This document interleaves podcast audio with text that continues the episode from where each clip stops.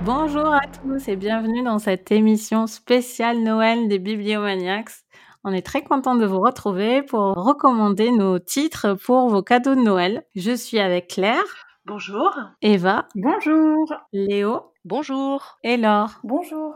Donc on va commencer simplement les filles. Est-ce que vous avez décoré euh, vos appartements? Est-ce que vous êtes à fond dans la magie de Noël pour cette émission? Alors moi pas du tout parce que étant donné que je suis sataniste, je ne fête pas Noël. C'est vraiment une exception pour euh, cette émission Bibliomaniacs, mais sinon euh, je suis anti-Noël. Si j'achète un sapin, il sera forcément à l'envers chez moi. Je m'attendais pas à cette réponse. Euh, Claire, toi, c'est décoré chez toi? Non, pas encore. Et j'hésite entre un sapin euh, que j'irai acheter ou l'année dernière j'avais fait un sapin en- avec des livres. Donc je sais pas encore quelle option je vais retenir pour cette année. Euh, Je n'ai pas encore décoré chez moi, mais ce sera décoré et, et pas avec un sapin à l'envers, contrairement à Eva. Juste à côté de moi, j'ai un sapin. Alors, je suis, je suis d'une humeur complètement euh, Noël pour euh, cet enregistrement. Je suis prête. Alors moi aussi, j'ai un sapin qui a été décoré aujourd'hui. Ça a été un peu l'hystérie toute la journée entre euh, le chat et euh, le petit garçon de 4 ans.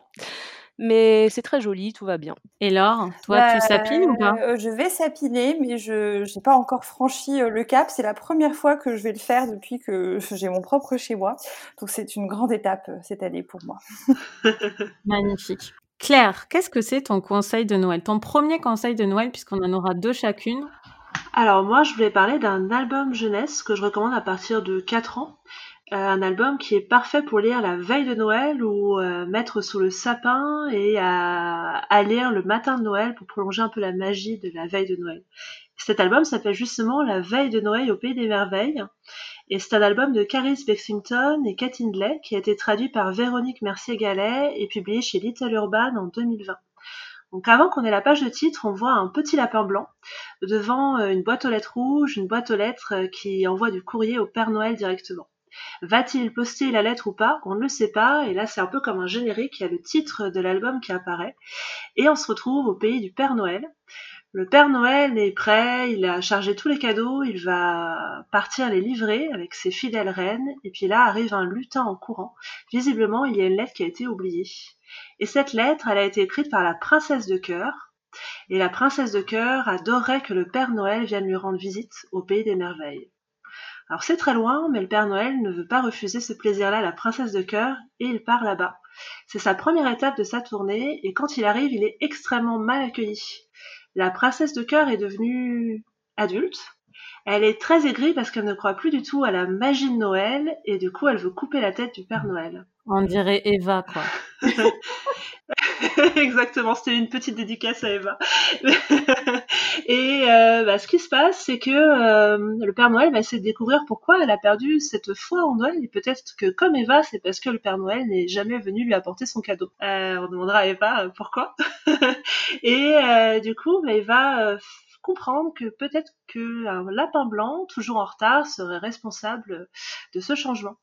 Euh, pourquoi cet album Je vous le recommande? Mais parce que moi j'ai adoré cette idée de crossover entre le Père Noël et Alice au Pays des Merveilles. Euh, J'avais jamais lu d'album de Noël aussi original finalement avec cette euh, idée de mélange. Et euh, j'ai beaucoup aimé euh, aussi les explications qui ont été données au caractère assez terrible de la princesse ou la reine de cœur. Cette idée que euh, a été oubliée à Noël et que ça explique un peu tous ses agissements dans le livre d'Alice au pays des merveilles. J'ai beaucoup aimé aussi recroiser bah, les personnages un peu mythiques comme le chat du Cheshire qui se balade de page en page, euh, le chapelier fou, le lapin blanc toujours en retard. Et euh, outre l'histoire, j'ai trouvé extrêmement original. Ce qui m'a beaucoup plu, c'est euh, les dessins. Les dessins de Kat Hindley qui sont vraiment euh, très euh, colorés, euh, très beaux. Ils fourmillent de détails aussi qui sont très marrants. C'est un peu comme s'il y avait une deuxième histoire à côté. Est-ce qu'on peut s'amuser à chercher le chat du Cheshire qu'on retrouve assez régulièrement ou voir quelques petits clins d'œil comme par exemple Big Ben de La Belle et la Bête qui se glisse dans une illustration. Bon, bref, pour moi, c'est un super album. Euh, très original autour de Noël et je trouve ça parfait à lire euh, justement euh, pour préparer Noël ou à offrir pour continuer un petit peu à partager la magie de Noël. Et est-ce que le Père Noël redonnera foi à la princesse de cœur Est-ce qu'elle croira de nouveau à Noël et elle oubliera tout satanisme Vous le découvrirez à la fin de l'histoire.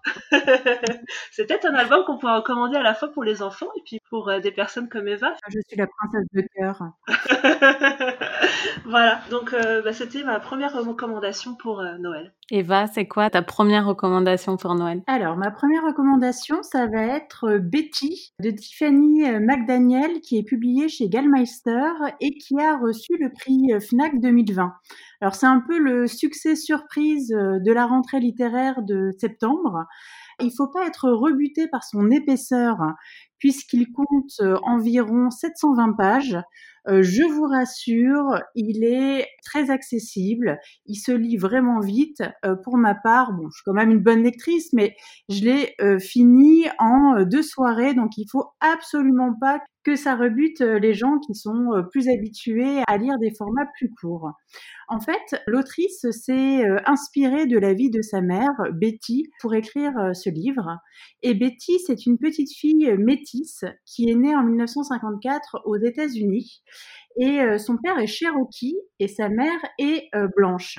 Euh, le début de l'histoire des parents est assez particulière puisqu'ils se rencontrent dans un cimetière et après une brève étreinte, comme la jeune fille est enceinte, ils vont se marier très rapidement et euh, ils vont avoir huit enfants euh, tous les deux, euh, dont deux vont décéder en bas âge. Ils se retrouvent avec six enfants, Betty est la quatrième, et après avoir fait pas mal de pérégrinations aux États-Unis, ils vont s'installer dans une bourgade de l'Ohio, dans une maison qu'on dit maudite et hantée, parce que les précédents propriétaires ont disparu du jour au lendemain en laissant derrière eux seulement des traces d'impact de balles sur les murs. Et donc, ils vont grandir dans cette grande maison. Et de la fratrie, comme ils sont euh, métis, ils sont plus ou moins euh, clairs de peau. Et Betty, en fait, c'est celle qui a l'air euh, le plus indienne. C'est celle qui ressemble le plus à son père.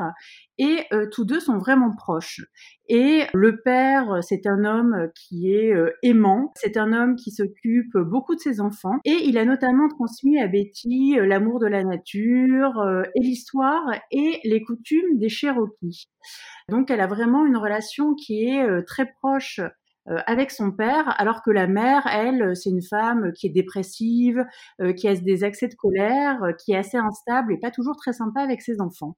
Betty, malgré ce père qui est aimant, elle grandit quand même dans un univers qui est plutôt hostile, puisque euh, en raison de sa peau foncée, elle est victime de racisme, elle est euh, victime aussi du mépris euh, des voisins, du mépris des gens à l'école parce que la famille est pauvre, et elle est également victime de sexisme.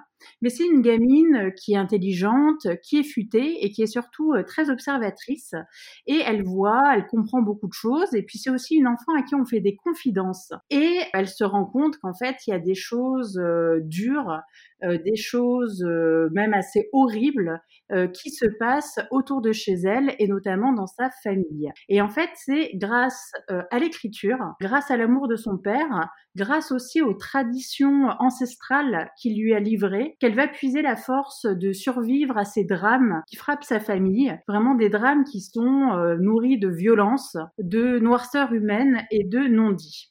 Alors vraiment, euh, comme je vous le disais, il fait 700 pages, mais ça se lit vraiment tout seul. Et euh, si c'est une histoire, bah, comme vous avez pu le remarquer, qui est euh, très sombre, et attention, effectivement, il y a des scènes quand même qui sont dures, mais pourtant, et c'est pour ça que je vous le recommande pour Noël, c'est un récit qui est extrêmement lumineux. Betty, c'est une héroïne qui est extrêmement attachante. C'est une enfant qui grandit dans un contexte très difficile et pourtant l'écriture va être pour elle un exutoire, un objectif et vraiment la relation avec le père, moi, elle m'a énormément touchée. C'est rare de voir une relation euh, père-fille aussi bien décrite, aussi tendrement décrite dans un livre et moi ça m'a vraiment extrêmement euh, touchée. J'ai été vraiment touchée en plein cœur par ce récit, par le portrait du père, par le portrait du petit frère aussi qui est un enfant euh, assez étrange avec qui va être un allié pour Betty et vraiment c'est un texte qui est magnifiquement écrit, il est riche, il y a un pouvoir évocateur qui est très fort. Il y a vraiment une beauté dans la description de la nature. Et le portrait de Betty, euh, cette gamine qui va se rebeller, euh, qui va lutter pour sa survie, qui va vraiment lutter pour que euh, sa famille aille mieux et qu'elle puisse se sortir de cet environnement. Enfin, franchement, c'est un, portrait de jeune fille qui reste durablement dans les mémoires. Eh ben, ça donne envie. Euh, je pense qu'on est plusieurs à vouloir tenter euh, Betty. tu le conseilles à n'importe quelle euh, personne qui aime lire? Oui, je pense que c'est un livre qui convient, on va dire, Bon, à partir, euh, je dirais, de fin du lycée, déjà, je pense que ça peut intéresser des jeunes lecteurs, euh, on va dire, à partir de 17-20 ans, et autant pour un public euh, masculin que féminin. Enfin, je pense que c'est un roman qui est assez universel et qui a le potentiel pour toucher tout type de lecteur. Merci Eva. Léo, c'est quoi ton conseil, ton premier conseil? Donc moi, ça va être également un roman, Le pays du dauphin vert, d'Elisabeth Gouge, qui est paru en poche chez Phébus Libretto dans une traduction de Maxime Ouvrard. Donc euh, c'est également un pavé, il fait 793 pages, mais en plus c'est écrit tout petit avec des pages assez denses, donc euh, ce serait l'équivalent d'un 1000 pages euh, peut-être chez d'autres éditeurs. Ça c'est vraiment un cadeau de Léo quoi. Oui, tout à fait. non mais je tiens à rassurer tout le monde, ça se lit très très bien. Donc l'intrigue débute vers 1850 sur l'île de Guernesey, où le jeune William Ozanne fait la connaissance de deux sœurs, Marianne et Marguerite Le Patourel. Donc l'une des deux sœurs deviendra son épouse je ne vous dis pas laquelle, pour le meilleur et pour le pire. Et j'ai pas envie d'en dire trop pour ne pas gâcher le plaisir de la découverte, mais sachez seulement que William, devenu par la suite officier de marine, connaîtra quelques mésaventures et finira par débarquer en Nouvelle-Zélande où s'organisent à l'époque les premières colonies britanniques. Donc pour moi, ça a été vraiment un énorme coup de cœur. J'ai été époustouflée par ce roman qui m'a un peu surprise parce que c'était pas tout à fait ce à quoi je m'attendais mais tant mieux parce que j'ai vraiment beaucoup beaucoup aimé. C'est un roman qui a été écrit au XXe siècle, donc euh, Elisabeth Gouge, c'est une auteure qui finalement est assez peu connue en France, qui a pourtant écrit euh, de nombreux romans. Euh, elle les a écrits, celui-ci en particulier, dans les années 40. Donc c'est plutôt une contemporaine de Daphné du Maurier, je pense. alors Le Pays du Dauphin Vert, qu'est-ce que c'est? C'est un roman d'aventure pour commencer, un roman très dépaysant qui va être riche en développement, riche en rebondissements qui surprend constamment et qui en même temps est extrêmement séduisant. Euh, c'est une fresque romanesque qui a beaucoup d'ampleur, qui est souvent captivante et dans laquelle il sera tout aussi bien question de navigation maritime, d'amour, de rivalité entre sœurs, mais aussi, plus surprenant, d'exploitation forestière et également de religion. Bon, je peux pas vous citer tous les thèmes qui sont abordés dans le livre, qui est vraiment très très riche, mais vous voyez que c'est assez varié. On peut peut-être reprocher aux personnages d'être un petit peu caricaturaux par certains côtés, mais en revanche, c'est des personnages qui sont terriblement attachants. Moi, mon préféré reste Marianne, donc l'une des deux sœurs. C'est une héroïne qui n'a pas froid aux yeux et que j'ai vraiment adorée. Mais à côté de Marianne, on a des personnages secondaires qui ne sont pas en reste et on croise euh, plusieurs personnalités hautes en couleur et très séduisantes. On a par exemple un capitaine de, navire, le capitaine O'Hara, euh, qui a un certain franc-parler et qui est un personnage très intéressant. On a euh, un, un, Anglais qui est parti vivre auprès des Maoris et qui connaît très bien les coutumes des Maoris de Nouvelle-Zélande et qui lui aussi va jouer un rôle très important dans l'intrigue. On va même côtoyer à un moment un perroquet, un perroquet bavard. Donc ça, c'est pour la petite touche d'humour du livre. Mais donc vous m'aurez comprise, hein, en fait, le roman est très convaincant au niveau des personnages, qui sont vraiment tous très bien, euh, très bien développés. Pour ce qui est de l'intrigue en elle-même, euh, je ne m'attendais pas du tout à ce que le roman aborde l'histoire de la colonisation de la Nouvelle-Zélande. Et effectivement, on va avoir une large part du récit qui va être consacrée à la cohabitation donc des colons britanniques avec les Maoris, ainsi qu'aux guerres euh, opposant donc euh, les colons aux tribus maoris. Personnellement, c'est un sujet que je connais assez mal, voire très mal, et que j'ai été ravie de retrouver dans cette œuvre littéraire, d'autant plus que bah, je ne m'y attendais pas, comme, comme je l'ai déjà dit tout à l'heure. C'est un roman qui, en plus, est extrêmement bien construit. Elisabeth Gouge multiplie les lieux, les époques, les personnages, et passe avec aisance de l'un à l'autre, ce qui rend le livre extrêmement agréable à lire. Euh, au niveau des thèmes principaux, donc euh, le, livre, il parle beaucoup évidemment d'amour, mais sans jamais tomber dans la mièvrerie. Et j'ai trouvé que l'écriture d'Elisabeth Gouch parvenait à, distiller beaucoup de tendresse. On s'attache vraiment aux personnages et, euh, aux relations qu'ils entretiennent entre eux. Dans le livre, il y a aussi une large place qui est accordée à la nature, qui est très présente. Il y a vraiment quelque chose je sais pas, de, de, brut, de très viscéral dans les expériences vécues par les différents personnages. Enfin, donc la religion est un thème important dans le livre. J'avais peur que, ce thème-là soit trop présent parce que le roman est clairement d'inspiration chrétienne. Mais en fait, ça ne m'a pas dérangé parce que le livre, plus que de religion, parle de spiritualité et surtout, il fait la part belle aux croyances des uns et des autres. Euh, ces croyances, elles peuvent se manifester sous différentes formes. Tout dépend des origines ethniques, ou du contexte dans lequel évoluent les personnages. Donc c'est pas un roman sur la religion, c'est vraiment un roman sur des personnages qui ont la foi, mais qui vont qui vont croire en des dieux très divers. Et surtout, le roman s'interroge sur le sens que, que chacun souhaite donner à sa vie. Donc quelque part, on peut dire que le, le, le, pays du dauphin vert, pardon, est un roman très mystique qui traite de thèmes comme par exemple la notion de sacrifice, à quoi doit-on renoncer pour, pour sauver et rendre heureux ce que l'on aime, comment gérer l'absence, comment vivre avec le souvenir d'un paradis perdu, notamment celui de l'enfance? c'est vraiment des questionnements qui sont très bien amenés dans le livre et, et qui transcendent le roman. Voilà, donc pour résumer, c'est beau, c'est fort, hein, et personnellement, j'ai été totalement envoûtée. J'ai englouti les 300 dernières pages en une après-midi. Euh, je ne pouvais absolument pas le lâcher. Et maintenant, il me tarde de lire les autres livres d'Elisabeth Gouge. Voilà, donc c'est un roman que vous pouvez offrir, par exemple, à votre nièce adolescente en pleine crise mystique, mais pas seulement. Voilà, il sera susceptible de séduire un vaste lectorat. Donc euh, n'hésitez pas à l'offrir et à le lire vous-même, bien sûr, si vous ne le connaissez pas. Non, je ne connaissais pas, moi. Merci Léo. Vous connaissez les filles? Pas du tout. Mais ça a l'air super. Ça a l'air super, ouais. Et Laure, c'est quoi ton premier conseil? Alors moi, mon premier conseil, c'est un roman qui s'appelle Sept, euh, par un auteur que, que j'ai découvert avec, qui s'appelle euh, Tristan Garcia. Et euh, alors moi, je vais tout de suite dire pour qui je le recommande. Quand j'ai lu ce livre, je me suis dit, ça, ça pourrait faire kiffer un, un intello sympa. Et euh, je vais expliquer ce que j'appelle un intello sympa, c'est-à-dire la personne un petit peu cérébrale, mais qui a des références un peu larges. C'est pas quelqu'un qui vous assomme avec des références kantiennes toutes les toutes les deux minutes. Enfin, il peut vous parler de rock indépendant, il peut vous parler euh, de Miss France, il peut vous parler de SF, etc. Enfin, c'est quelqu'un qui est vraiment curieux de beaucoup de choses, mais qui est quand même, enfin, on sent que on sent qu'il est bien câblé. Enfin voilà, je sais pas comment dire. j'ai vraiment pensé à ce roman pour ce, pour ce genre de profil. Pour ce genre de profil Tinder. Voilà, exactement. si je vous ai donné des billes pour l'écrire et que vous rencontrez l'amour grâce à moi, vous pourrez me remercier. Euh, ce roman, en fait, c'est un objet un petit peu hybride parce que d'ailleurs c'est intitulé euh, roman avec un S parce qu'en fait il s'agit donc de, de sept récits séparés qui forment un petit pavé de 650 pages. Euh, donc on, on, fait des pavés visiblement ce soir.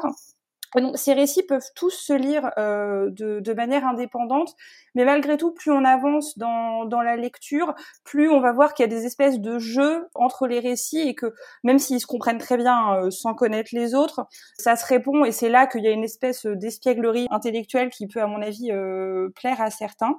Dans ces sept récits, Tristan Garcia, il joue avec le genre du roman d'anticipation, voire un petit peu avec la science-fiction. Toutes les histoires interrogent un petit peu notre rapport euh, au temps, euh, à la réalité. Et je ne sais pas exactement comment il a conçu chacun de ces récits, mais je pense que à chaque fois, c'est né autour euh, d'une question. Par exemple, je pense qu'il y a un récit qui est basé autour de la question comment ce serait un monde où les gens très beaux aurait une sorte de double laid et où ces personnes euh, seraient euh, connectées entre elles. Qu'est-ce que ça fait euh, si on renaît en boucle tout le temps dans la même vie? Pas si on est immortel, mais que vraiment on se retape la même existence de manière infinie. Voilà, il y a plein de, de, de petits récits comme ça. Et moi j'ai trouvé ça vraiment, c'est très très bien écrit, euh, c'est assez brillant. Enfin voilà, moi ce que j'ai envie de dire, c'est un, roman que j'ai trouvé brillant, avec des galeries de personnages très bien campés, très attachants, et en même temps avec toujours des questions. Euh, euh, bah, je trouve assez profondes qui servent un petit peu de structure, d'ossature, euh, d'ossature au récit. Et donc c'est c'est à la fois un plaisir de lecture et à la fois un récit euh, bah, stimulant intellectuellement. Voilà, c'est c'est ce que j'ai envie de dire. merci Laure. Bah, je trouve que Laure, ça fait une bonne transition vers. Je savais pas si j'allais parler euh, de mon album jeunesse en premier ou du roman, mais du coup, je vais vous parler du roman déjà parce que c'est pas un pavé. Et euh, c'est l'anomalie de Hervé Letellier qui a eu le Goncourt. Et tous les ans, on se demande alors que vaut le Goncourt? Et euh, je sais que vous brûlez d'impatience d'avoir ma réponse. Et ma réponse c'est il est très très bon cette année le Goncourt. Et, et en fait, j'ai eu une grande joie en apprenant qu'il avait le Goncourt parce que hum, j'avais peur qu'un autre livre assez déprimant de la sélection ait le Goncourt.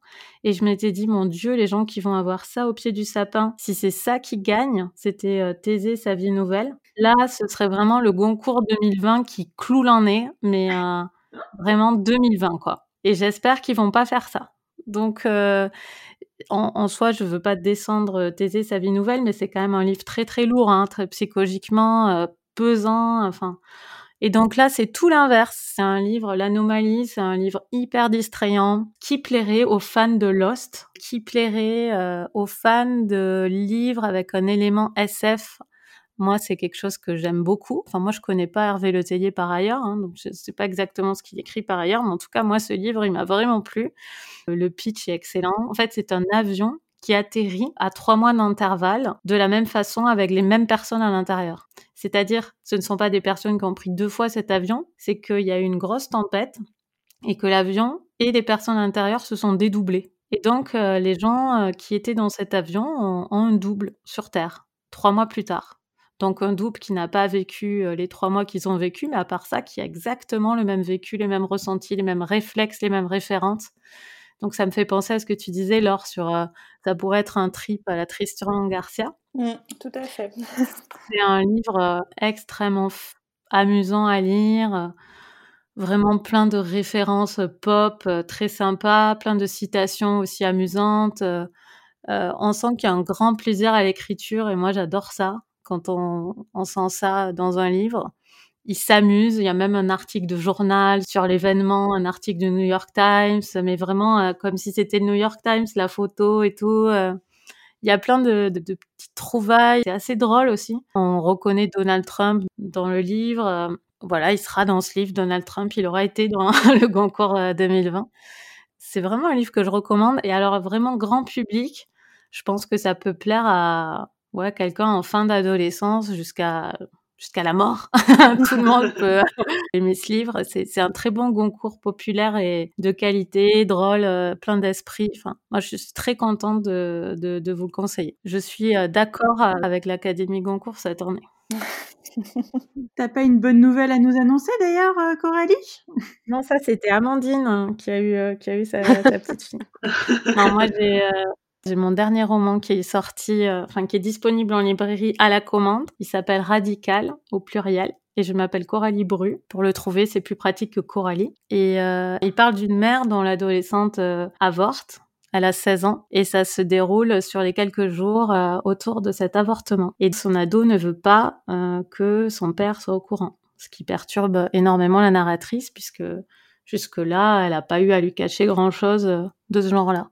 J'ai du mal à parler de mon propre livre, enfin à résumer mon propre livre. mais, Eva l'a lu et Léo l'a lu. Oui, je, l'ai lu et ce que j'ai lu correspond à ce que tu viens de résumer. Donc je valide ton résumé.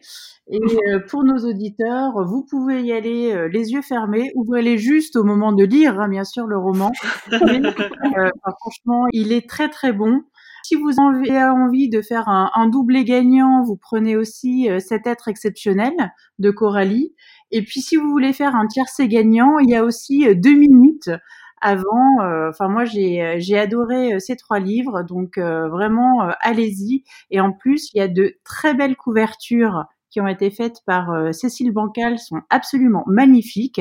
Et donc, même juste pour le plaisir des yeux, la décoration achetée. cet être exceptionnel, ça, il y a un élément un petit peu, un petit peu, pas, pas, SF, mais aussi un petit peu SF. Disons qu'il y a un départ dans l'espace. C'est l'histoire c'est l'histoire crédible de, de quelqu'un qui voudrait partir dans l'espace actuellement. Dans un monde que j'ai imaginé où ce serait possible, j'ai même imaginé une planète qui n'existe pas pour euh, m'amuser. Donc si vous aimez plus les romans d'aventure, euh, il est plus axé là-dessus. Oui, moi euh, j'ai donc j'ai lu les trois aussi qu'Eva a cités. Euh, mon préféré, je pense, reste Cet être exceptionnel, donc celui d'avant. Malgré tout, j'ai aussi beaucoup aimé Radical. Hein. Les trois livres sont très agréables à lire, c'est très bien écrit. Et puis, et puis on sent que Coralie mais, enfin, a beaucoup réfléchi à ses textes, donc c'est vraiment du beau travail. Bah, je suis super émue, merci les filles. C'est mon cadeau de Noël de vous entendre. on en lit des bouquins alors, et le tien, il est clairement au-dessus du panier, on va dire. Bah, écoute, je lui souhaite un futur positif euh, au dernier là. Je suis, je suis hyper tendue, mais euh, j'espère que ça va le faire et qu'il va être publié. En tout cas, en attendant, vous pouvez, vous pouvez vous le procurer hein, dans toutes les librairies. Il faut juste le commander comme n'importe quel autre livre euh, qu'ils n'auraient pas sur leurs étagères. Et je vous annonce qu'ils ne l'ont pas sur, sur leurs étagères. Pas besoin de demander, ils ne l'ont pas. Allez le commander directement. Merci les filles. On passe au deuxième tour, comme ça, ça me donnera une contenance. Oui, alors euh, moi je vais vous parler d'un roman que j'avais lu il y a 5 ans et que j'ai relu pour cette émission. Euh, j'avais hésité d'ailleurs à le mettre dans l'émission précédente qu'on avait fait autour des livres plaid parce que c'était vraiment un livre qui m'a fait la sensation d'être un magnifique livre plaid quand je l'avais découvert et ça m'a refait cette sensation-là quand je l'ai relu euh, ces derniers jours. Alors ce livre c'est Un dîner avec Harry Grant c'est le premier tome de la série Broadway Limited de Malika Ferjou qui est paru en 2015 euh, aux éditions L'école des loisirs. L'histoire, c'est celle de Jocelyn. Ça se passe en 1948 et Jocelyn, il a toujours eu un rêve américain et il a réussi à obtenir une bourse pour étudier la musique à New York, dans une université new-yorkaise et il débarque à New York. Il parle un petit peu anglais mais pas trop et euh, on lui a conseillé une pension où normalement il devrait avoir une chambre, c'est la pension Giboulet. Mais quand il arrive là-bas, il découvre qu'il y a eu un malentendu par rapport à son nom. Parce que Jocelyn, Jocelyne en anglais, ça a été identifié comme un prénom féminin. Et dans la pension il débarque, il n'y a que des jeunes filles. Donc il y a un petit moment de battement pour euh, lui, va-t-il pouvoir rester ou pas? Le suspense est très vite euh, levé, il va pouvoir rester, il aura son petit studio indépendant, ça va lui permettre d'approcher euh, toutes les pensionnaires de cet endroit incroyable, des pensionnaires qui ont aussi un rêve comme lui, une sorte de rêve américain. Elles sont venues un peu de tous les coins des États-Unis pour réussir à Broadway, soit en tant que danseuse, soit en tant que chanteuse, soit en tant qu'actrice. Et euh, bah, c'est leur histoire qu'on va suivre sur ce premier tome-là. C'est un roman choral d'apprentissage puisque les héros et héroïnes ont entre 17 euh, et 22 euh, ans. Et c'est vraiment un roman que j'ai trouvé euh, extrêmement beau, plein d'espoir, et je trouve que ça fait du bien de lire des romans où il y a des rêves à n'en plus finir et des rêves qu'on peut saisir, ou qu'on essaie de saisir en tout cas, et c'est vraiment cet esprit de roman, et, et on va suivre chacun des, des protagonistes ainsi pendant entre Halloween et Noël. dans la ville de New York, il va y avoir le regard émerveillé de Joe sur cette Amérique qu'il découvre et et dont il rêvait et qui est à la hauteur de ses rêves à New York en tout cas. Il va y avoir aussi euh, à la fois les échecs et les réussites de toutes les autres comparses de la pension et au fur et à mesure elles vont se découvrir devant nous et elles vont se révéler très émouvantes. Il y a un jeu de flashback qui nous permet un peu mieux comprendre comment elles en sont arrivées là et quels sont les rêves qu'elles peuvent avoir ou, ou, les rêves auxquels elles ont dû renoncer. Et moi, d'ailleurs, il y a un personnage que j'ai vraiment adoré qui s'appelle Adley et qui vraiment pour moi se dégage des autres. Euh, c'est un très très bel hommage au cinéma. Il y a certaines scènes qui m'ont fait penser à des vieux films des années 40, notamment une scène de coup de foudre dans un train avec le blizzard, etc., qui est juste merveilleuse. Euh, il y a un... on va croiser certains noms connus, euh, d'ailleurs pendant les entre les pages, notamment euh, Woody Allen qui à l'époque a 13 ans. On va croiser aussi euh, Marlon Brando, Clark Gable, enfin plein de noms un peu connus de cette époque-là. Et, et c'est un très bel hommage au théâtre, au cinéma, à l'art et à tous les rêves qu'on peut avoir voir et j'ai adoré le premier tome. Le deuxième tome s'est révélé à la hauteur et j'attends avec impatience la fin et, savoir ce que le sort réserve, le sort, excusez-moi, réserve à tous ces personnages. Ouais, je trouve que c'est le livre idéal à offrir à Noël pour les grands ados et les adultes qui ont toujours autant de rêves et qui aiment beaucoup le cinéma, le théâtre et qui ont été fascinés par le rêve américain. Autre point que j'ai oublié de souligner qui est important, c'est qu'il y a le contexte qui est un peu fouillé derrière puisqu'on on découvre pas mal de ce qui, enfin, du, on découvre pas mal du début du macartisme avec notamment les disques de Hollywood. Il y a tout un contexte politique par rapport à ça qui est un peu développé et qui est très intéressant, je trouve. Donc voilà, c'était mon deuxième coup de cœur. Bah merci Claire, ça donne envie encore une fois. Et je ne connais pas, à chaque fois je connais pas. Enfin, je connaissais euh, sept sans l'avoir encore lu, mais celui-là je connais toujours pas. Et Malika Ferjouk, elle est aussi l'autrice d'une série que j'aime beaucoup, qui a été adaptée d'ailleurs en bande dessinée, c'est Les Quatre Sœurs, à l'école des loisirs aussi. Oui, je l'ai lu et j'ai lu la BD, c'est vraiment très très bien. La Broadway, c'est dans cet esprit-là. Ça donne envie, ça paraît bien, bien comme cadeau de Noël. Ça, ça paraît pas mal du tout.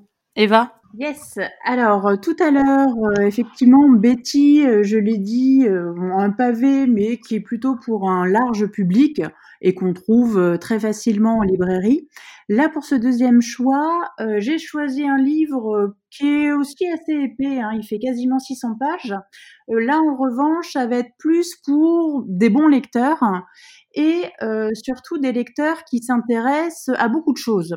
Donc, quand je dis beaucoup de choses, euh, c'est parce que euh, via ce livre qui s'appelle 200 et d'encre de Rachel Kadish, euh, qu'on peut trouver au, Cherche Midi, on va parler de religion, on va parler de philosophie. Donc il y a vraiment pas mal de choses qui s'entremêlent pour donner un roman qui est vraiment très riche. Alors, le synopsis, euh, ça commence très prosaïquement. Euh, un couple euh, qui a une grosse maison ancienne dans la banlieue de Londres. Ils font des travaux dans cette maison et ils découvrent une cache avec un grand nombre de documents, donc, notamment des lettres, qui sont rédigées en plusieurs langues. Il y a de l'hébreu, il y a du portugais, il y a de l'anglais, il y a du latin. Et euh, ces documents semblent très anciens et ils voient que euh, ça date du XVIIe siècle.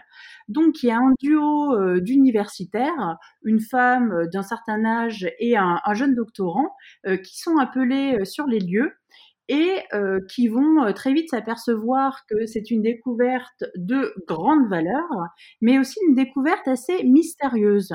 Parce qu'au début, ils se disent, bon, euh, a priori, ça a été écrit par un rabbin du XVIIe siècle, et puis finalement, ils s'aperçoivent qu'il y a des initiales qui correspondent pas à la signature du, du rabbin, et ils s'aperçoivent que ce rabbin, il avait un scribe et il voit que ce scribe euh, a vraiment une écriture particulière, que c'est quelqu'un euh, qui semble avoir une grande culture euh, pour l'époque, et donc ils vont s'interroger sur l'identité de ce mystérieux scribe. Donc ça, ça va être toute une partie du roman, hein, puisqu'il y a deux axes qui s'entremêlent, donc vraiment un côté enquête universitaire avec du suspense. Et l'autre axe du récit, eh ben, on va se retrouver euh, dans le Londres du XVIIe siècle. Et euh, il faut savoir que euh, à cette époque, les, les Juifs viennent juste d'être à nouveau admis en Angleterre, puisqu'ils y avaient été bannis depuis 1290. Et on voit une, une, jeune femme, une jeune orpheline, qui s'installe à Londres en compagnie euh, d'un rabbin, un rabbin d'origine portugaise, euh, qui a été torturé pendant l'Inquisition. Il est devenu aveugle à cause de ces tortures, et donc il a besoin de quelqu'un pour rédiger les nombreuses lettres, euh, puisque c'est quelqu'un qui entretient des correspondances avec énormément de gens. Et donc, comme cette jeune fille, Esther Velasquez, elle a reçu une éducation un petit peu plus poussée que euh, les autres jeunes filles de son époque, hein, qui euh, sont plutôt destinées à se marier et à tenir un foyer, il va lui demander de devenir son scribe, et donc elle va avoir accès aux connaissances du rabbin, mais aussi à ses correspondants. Et je dois dire que vraiment, alors au début j'ai eu un petit peu de mal, hein, parce que c'est quand même un livre qui est assez, euh, qui est assez ardu, qui est assez riche, mais finalement c'est vraiment un, roman avec lequel je me suis euh, complètement euh, évadée. c'est un roman qui m'a épatée. j'ai trouvé absolument passionnant et vraiment l'autrice Rachel Kadish a fait un travail mais vraiment considérable pour recréer le Londres de l'époque, hein, le Londres du XVIIe siècle, alors que la peste menace. Et vraiment, il y a une somme de connaissances euh, dans ce livre, euh, des connaissances historiques, des connaissances religieuses, des connaissances philosophiques, et elle arrive à nous transmettre tout ça avec vraiment beaucoup de fluidité. Et j'ai adoré le personnage principal, le personnage d'Esquer Velasquez.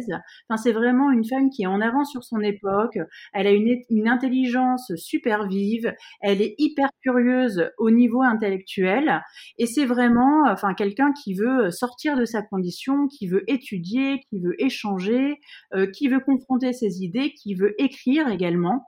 Et, vraiment, j'ai non seulement j'ai lu avec avidité ce livre, mais vraiment j'ai appris euh, énormément de choses. Donc vraiment, enfin moi c'est un livre que je recommande. Euh, enfin voilà, aux, gens qui ont envie. Enfin vraiment, il, faut quand même un peu s'accrocher pour pour lire ce livre. Mais une fois que vous êtes, euh, vous avez passé les 50 ou 100 premières pages, enfin c'est un vrai bonheur. Vous apprenez plein de choses. C'est riche, c'est passionnant. Euh, c'est enlevé. Enfin, vraiment, je le recommande chaudement. C'est aussi pour l'intello sympa euh, Ouais, quelque part. Alors, il n'y a, pas euh, des références, comme le disait Laure, des références euh, euh pop, diverses et variées, mais effectivement, euh, je le recommanderais à quelqu'un, enfin voilà, qui aide la curiosité intellectuelle, euh, c'est-à-dire qui a envie non seulement de, de lire un livre euh, qui est bien fichu, qui est fluide, qui est agréable, mais aussi d'apprendre des choses et qui s'intéresse à vraiment des choses variées, puisque on va croiser Shakespeare, on va croiser Spinoza, euh, on va croiser des rabbins, on va croiser des scientifiques. Euh, le long du XVIIe siècle, avec tout le contexte aussi de la peste hein, que, j'ignorais. Donc oui, il faut, euh, être ouvert sur pas mal de matières, pas mal de notions, et ne pas avoir peur, enfin, de se retrouver parfois dans des environnements où on maîtrise pas tout et on n'a pas forcément toutes les connaissances. Mais c'est vraiment un roman qui est qui est riche et qui apprend beaucoup. Merci Eva. On mettra toutes les références hein, sur le site, sur tous les réseaux sociaux. Ne vous inquiétez pas, profitez de l'émission. Vous regarderez plus tard, il n'y a pas de problème. Léo, c'est quoi ton deuxième conseil? Euh, Alors c'est une bande dessinée cette fois-ci qui s'appelle Le port des marins perdus de Teresa Radice et Stefano Turconi, donc ils sont italiens, excusez-moi pour la prononciation. Ça a été publié chez Glénat en 2016 dans la collection Très étrange et c'est une bande dessinée qui fait 320 pages, donc un beau petit album. Euh, donc qui, euh, alors qui se passe en juillet, qui commence en tout cas en juillet 1807. On va suivre le personnage d'Abel, qui est un jeune garçon amnésique et qui est repêché au large du Siam par un vaisseau anglais. À bord du navire, euh, il va être pris en charge par le capitaine William Roberts et celui-ci va le ramener à Plymouth où il va le laisser au bon soin des trois filles de son ami, le capitaine Stevenson, sachant que le capitaine Stevenson a été porté disparu et accusé de trahison le jour même de l'arrivée d'Abel à bord de l'Explorer. Voilà, donc euh, c'est vraiment un très bel objet et également une très très belle bande dessinée. Euh, alors celui-ci, il serait plutôt à offrir euh, à votre belle-sœur en télétravail qui rêve d'aventure et d'évasion. Nous sommes beaucoup de belles-sœurs en télétravail. Oui. Donc euh, le premier atout de ce livre, et non des moindres pour une bande dessinée, ce sont les illustrations qui sont absolument superbes. Les dessins sont au crayon à papier en fait, donc c'est euh, tout en nuances de gris et non pas de grès. pardon, désolée. donc les, les, planches sont vraiment très très belles, très détaillées, et en même temps elles sont extrêmement lisibles, sans surcharge dans les dessins. Et j'ai vraiment été séduite par la précision et la douceur du trait de euh, donc Stefano Turconi, le dessinateur. Euh, très souvent, j'ai un peu de mal avec les dessins en noir et blanc dans les bandes dessinées. Ça peut me rebuter, c'est pas toujours euh, ce que je préfère. Mais ici, euh, vraiment, je n'ai eu aucun mal à me plonger dans le livre parce que tout est magnifique. les bateaux sont minutieusement représentés, les expressions des visages sont très réussies, les paysages sont très bien esquissés. non, vraiment de la belle ouvrage, vraiment au niveau des illustrations. Après, la qualité des dessins, pour moi, ne suffit pas pour apprécier une bande dessinée, il faut aussi que le scénario soit à la hauteur. Et en l'occurrence, l'objectif est parfaitement atteint. Donc la scénariste, Teresa Radice, signe une histoire qui est vraiment captivante, très romanesque, bien menée, bien construite. le port des marins perdus, c'est un récit d'aventure qui se déroule en quatre actes et qui fait la part belle pour commencer au combat naval et, et aux navires donc de la Royal Navy, mais qui possède également une dimension plus contemplative, plus onirique, puisque le personnage principal, Abel, est en quête de vérité. Donc, comme j'ai dit, il est amnésique, donc il va chercher à en savoir plus sur son passé. Et on va également croiser dans le livre des prostituées, avec notamment donc une femme, Rebecca, qui est, qui est assez proche donc de l'intrigue principale. Voilà. Donc les personnages sont attachants et l'intrigue est passionnante, aussi bien lorsque l'action se déroule en mer que dans les scènes plus intimistes qui, elles, se déroulent en Angleterre. Les dialogues en plus sont plutôt bien écrits et, euh, sont truffés de références à de grands poètes anglais, par exemple euh, William Blake, William Wordsworth ou encore Samuel Coleridge. J'ai un tout petit regret par rapport au livre, c'est que les dix dernières pages m'ont un peu déçu j'ai trouvé que le dénouement était un peu un peu lourd, un peu pompeux et, aurait pu être abrégé. Après, c'est vraiment mon seul bémol. c'est 10 pages sur les 320, 320 pages du livre au total. Hein, donc le reste, j'ai vraiment beaucoup apprécié. C'est c'est un ouvrage qui mêle harmonieusement aventure, mystère et poésie. Donc lisez-le, offrez-le et vous ne serez pas déçus du voyage. Merci Léo. Moi, ça a l'air pas mal du tout ça. Je voulais juste ajouter que l'autre jour à la librairie, j'ai vu qu'il y avait un nouvel album dans le même univers des mêmes auteurs qui était sorti euh, donc au mois de septembre, je crois. Euh, alors je sais pas du tout de quoi ça parle, mais apparemment euh, ça se passe au même endroit avec peut-être des personnages qu'on va retrouver. Donc je vais je vais enquêter et, et je vous dirai si c'est bien. Ok. Merci Léo, ça donne envie. Laure, c'est quoi ton deuxième euh, conseil? Alors moi, je vais vous conseiller un livre qui est dans mon top 10 depuis euh, à peu près 8 ans, donc euh, il, se, il se maintient. Et c'est surprenant ce livre, que je dois, je dois remercier une libraire, parce que je ne m'attendais pas du tout à l'aimer, parce qu'il s'agit en fait d'un documentaire. Et moi, c'est je ne lis pas de documentaire habituellement, je suis très branchée roman, roman, roman. Et donc celui-ci fait vraiment exception à la règle. Ça s'appelle Ermite dans la taïga. Euh, ça a été écrit par un journaliste qui s'appelle Vassili Peskov et qui raconte une histoire euh, qui est euh, assez incroyable. En fait, dans les, dans les années 80, un groupe de géologues a découvert dans la taïga sibérienne, dans un espace qu'ils pensaient inhabité, une famille euh, de, de six personnes euh, qui vivaient euh, là dans un isolement total depuis 40 ans. Donc cette famille, c'était un couple et quatre enfants. Et sur les quatre enfants, en fait, il y en avait deux qui n'avaient jamais vu d'autres êtres humains que leur famille. Donc euh, leur rencontre avec les, géologues, c'était la première fois qu'ils voyaient euh, des gens euh, venant du monde extérieur. Et en fait, ce, documentaire est, enfin, est tout à fait, enfin moi je l'ai trouvé palpitant pour le, sujet qu'il aborde, parce que se dire que dans les années 80, il y avait, ça existait encore des gens qui pouvaient vivre aussi en, en autarcie c'est, euh, sais pas, moi, je trouve c'est c'est incroyable en fait quand on y pense.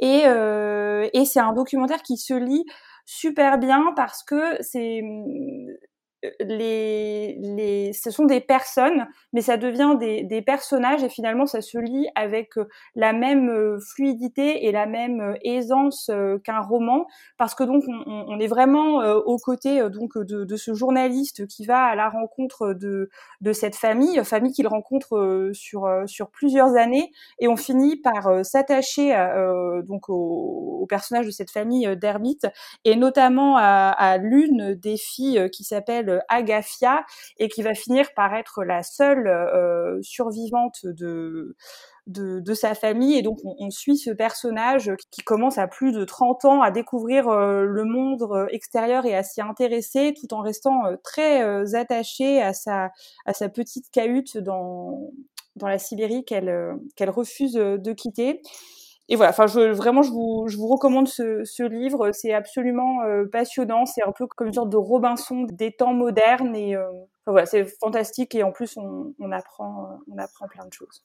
Ça a l'air passionnant. Ouais, franchement, euh, allez-y, c'est, c'est génial. ouais, ça m'emballe complètement ton truc là. Ouais. oui. J'ai pensé à Léo parce que je sais qu'elle est dans une phase roman russe et je me suis Oui. dit que ça pourrait être un bon pendant. euh, Oui, oui. Je suis tentée. Je n'en avais jamais entendu parler non plus. hein. Mm. Ça a l'air très bien. Bah moi, je vais vous parler pour terminer d'un album jeunesse que j'ai acheté sans savoir de quoi il parlait exactement, mais parce que j'adore l'illustratrice euh, dont j'ai déjà Je t'aimerai toujours. Donc c'est Camille Jourdi à l'illustration et Pauline Delabroix à l'art euh, au texte. Ça s'appelle Le dégât des eaux et c'est publié chez Thierry Magnier. Alors Le dégât des eaux, moi je l'ai acheté en pensant que c'était une histoire de dégâts des eaux. Euh, c'est-à-dire que je pensais que c'était que ça partait d'un réel dégât des eaux dans un appartement ou dans une maison et que ça laissait montrer ce que s'imaginait l'enfant en partant de ce dégât des eaux. Et euh, donc ma libraire a dû penser que j'étais un peu perchée justement parce que je lui ai dit que mon fils, euh, quand il était petit, on avait eu un dégât des eaux et que ça l'avait beaucoup marqué sur sa chambre et que ça commençait exactement comme pour mon fils et que c'est pour ça que je voulais l'acheter à ma fille. Et en fait, ça parle pas du tout d'un dégât des eaux. Euh, c'est encore mieux, ça parle de la perte des eaux euh, d'une mère en fait, et c'est-à-dire de la naissance euh, dans une fratrie du petit nouveau. Donc c'est l'histoire euh, du garçon qui s'appelle Nino, qui se réveille un soir, un peu comme l'a fait ma fille, on a dû interrompre l'enregistrement, qui se relève et qui vient voir ses parents. Et son père lui dit qu'il y a un dégât des eaux. Sa mère est un petit peu bizarre et puis il y a de l'eau par terre. Et euh, il se met à rêver euh, d'eau en fait en se rendormant après avoir eu un câlin de son père. Et ses parents en fait pendant ce temps-là partent à la maternité. On le saura que le matin. Et lui euh, fait un rêve magnifique où il se retrouve sur les lagunes à Venise. Euh, il plonge euh, par le lave-linge. Il atterrit dans l'océan. C'est magnifique les illustrations. Il y a même une illustration centrale avec deux pages sans texte. Euh, ou même ma fille, quand il n'y a pas de texte, d'habitude, ma fille me dit, bah, lis, lis. Et là, là, elle a compris qu'il n'y avait pas de texte. Elle regarde juste l'illustration. Elle me demande rien tellement c'est magnifique. Et c'est un texte très émouvant sur euh, la naissance dans une fratrie. Donc, je le recommande aux parents qui vont avoir un petit alors qu'ils ont déjà un enfant. Donc moi c'est pas mon cas euh, et je pense que ma fille comprend pas cette subtilité. Moi je la comprends mais ça gêne pas du tout pour apprécier le livre de pas comprendre exactement ce qui se passe. Ma fille elle a elle a bientôt trois ans, elle comprend pas tout ce qu'il y a dans le livre mais il est tellement beau et joyeux et surtout pour quelqu'un qui lit beaucoup comme moi et qui écrit euh, je trouve qu'il y a énormément de, enfin c'est vraiment écrit comme un petit roman au niveau des détails, euh, la temporalité, il y a des détails par exemple sur son pyjama euh, qui est qui est un peu grand et il y a des petits détails comme ça qui sont donnés que son père lui a dit que c'était pas grave, que son pyjama était trop grand parce que comme ça il pourrait le porter longtemps. Il y a des petits détails très très précis sur le quotidien de cet enfant et c'est très émouvant en fait. Ça se lit en pour les parents, euh, je précise que c'est quand même un, il y a- c'est un peu dense au niveau du texte. Euh, ça se lit, je dirais, en 20 minutes le soir. C'est pas un petit album, quoi. C'est, c'est une belle histoire assez euh, travaillée. Enfin, les illustrations, là, je suis hyper frustrée de pas pouvoir vous montrer. Je suis en train de le feuilleter pendant que je vous parle. Et je, je m'en lasse pas. On l'a encore raconté ce soir et c'est, c'est un très très bel album. Donc ça s'appelle Le dégât des eaux et ça ne parle pas d'un dégât Il a des l'air eaux. magnifique, hein, j'ai hâte ça a de l'air pouvoir le lire. Vraiment un très très beau livre. Voilà, je recommande. Bah voilà pour nos conseils. Je voulais quand même vous donner le conseil d'Amandine, qui est euh, une édition magnifique de Jane Eyre, une édition illustrée. Je suis allée voir, euh, ça a l'air euh, magnifique. Alors ce qui est super, c'est que le texte est intégral. Donc c'est un très gros livre avec des illustrations à tomber par terre. C'est illustré par Nathalie Novi chez Tiber Éditions et c'est vrai qu'elle nous a conseillé ce livre récemment pour cette émission de Noël et je trouve que enfin ça a l'air effectivement très très beau. Ça fera un très beau cadeau. Bon bah la cible c'est soit une ado qui a pas encore lu Eyre. Je pense que c'est génial de lui offrir ça. C'est un super un super accès euh, au texte. Soit quelqu'un qui est fan de Jane Eyre déjà. Puis Nathalie Novi, elle a une belle façon de s'approprier les classiques et de les rendre extrêmement vivants, l'illustratrice. euh. Oui. Elle avait fait un très bel album aussi euh, sur, euh, comme si on visitait le musée de Jane Austen. Oui, il est Ah, très beau celui-là aussi. ouais. Ouais. C'est le conseil d'Amandine et on l'embrasse toutes. On sera très heureuse de la retrouver quand elle pouponnera un tout petit peu moins, pas beaucoup moins, mais un tout petit peu moins. On vous souhaite euh, d'excellentes fêtes. On espère que vous serez gâtés niveau bouquin et que vous gâterez autour de vous aussi grâce à cette émission. Que souhaitez d'autre les filles? Ben, Un beau Noël, euh, en famille, chaleureux, parce que c'est vrai que les derniers temps, ça a été un petit peu compliqué, mmh. de se déplacer pour voir les familles. Donc moi vraiment je souhaite je souhaite à nos auditeurs qu'ils puissent passer de belles fêtes bien entourées. Bah nous aussi, on vous souhaite tout ça et puis à très bientôt, bonne lecture. Au revoir. Joyeux Noël. joyeux, Noël. Joyeux Noël.